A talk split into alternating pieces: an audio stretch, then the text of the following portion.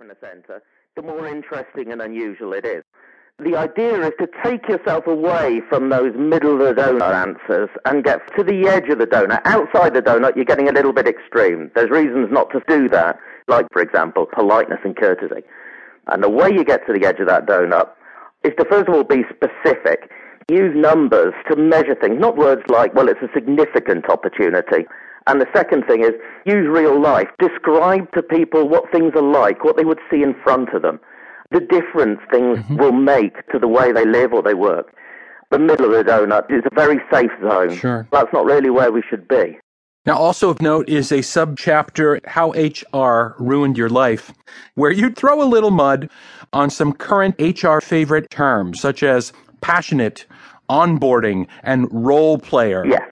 What annoys me about them is we've come to this formalism about the sort of language that we use when we are talking about our jobs, which have been renamed roles. Right. A lot of us have roles.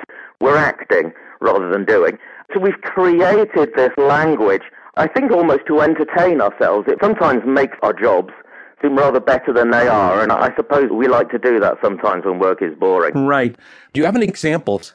Passion, mm-hmm. what I call passion on demand, is something that has always irritated me someone who's the boss of his company mm-hmm. said to me, Why does everyone, when they come in for interviews with me now, claim that they're always passionate about the job? He says, I run the company and I'm not passionate about it. I'm very interested, I'm very motivated, mm-hmm. not passionate about it. I'm passionate about my wife and my kids and my hobbies.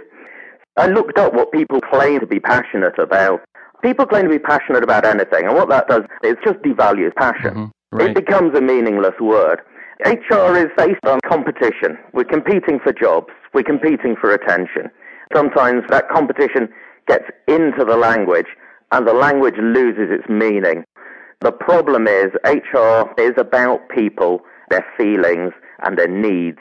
And for that, using language responsibly is very, very important. Okay, now there's another issue, and that's PowerPoint. Can you talk a little bit about that? The problem with PowerPoint is it manages to capture all the small problems about how we communicate at work and amplify them. It puts them up on a big screen in front of us. For example, very often people are giving the presentation, it's not their presentation. Hmm. They're popping up the things on the screen, and those words that are on the screen, they're not there for the audience anymore. They're there for the person who's presenting. Right. Sort of cues, oh, this is what I have to talk about now. We've lost the ability to tell a story. Mm-hmm. Interesting. We love to talk about solutions. And the reason we talk about solutions is we've not described the problem. So we talk about something as being, I don't know, a logistics solution. Well, we're not saying exactly what the problem is. Mm-hmm. There's this fundamental lack of understanding going on. You can come out of something like that and you can think, I've spent 45 minutes listening to this guy, but if he didn't exist, I don't know why we'd need to invent him. so the structure of PowerPoint has rather taken over from the process of communicating, which is a shame. It could be great. It's just not turned out that way. There are other people who have very strong feelings about it, most notably information designer and specialist Edward Tufte.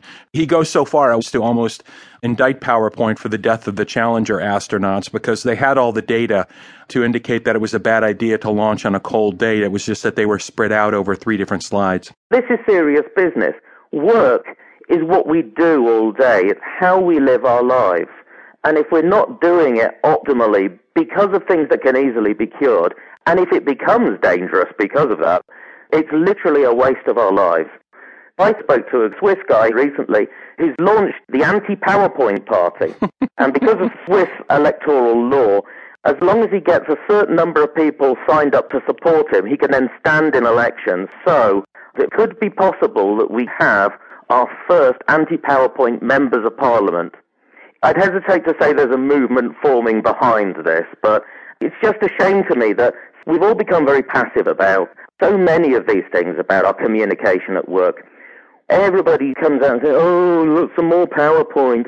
What are we going to do about that? Well, we go straight back to the office and we produce our own 50 slide decks and we give it back to people. That seems to be a negative spiral to me. Tim, do you have any thoughts on social media tools such as Facebook or Twitter or LinkedIn? Mm, now, this is not all good.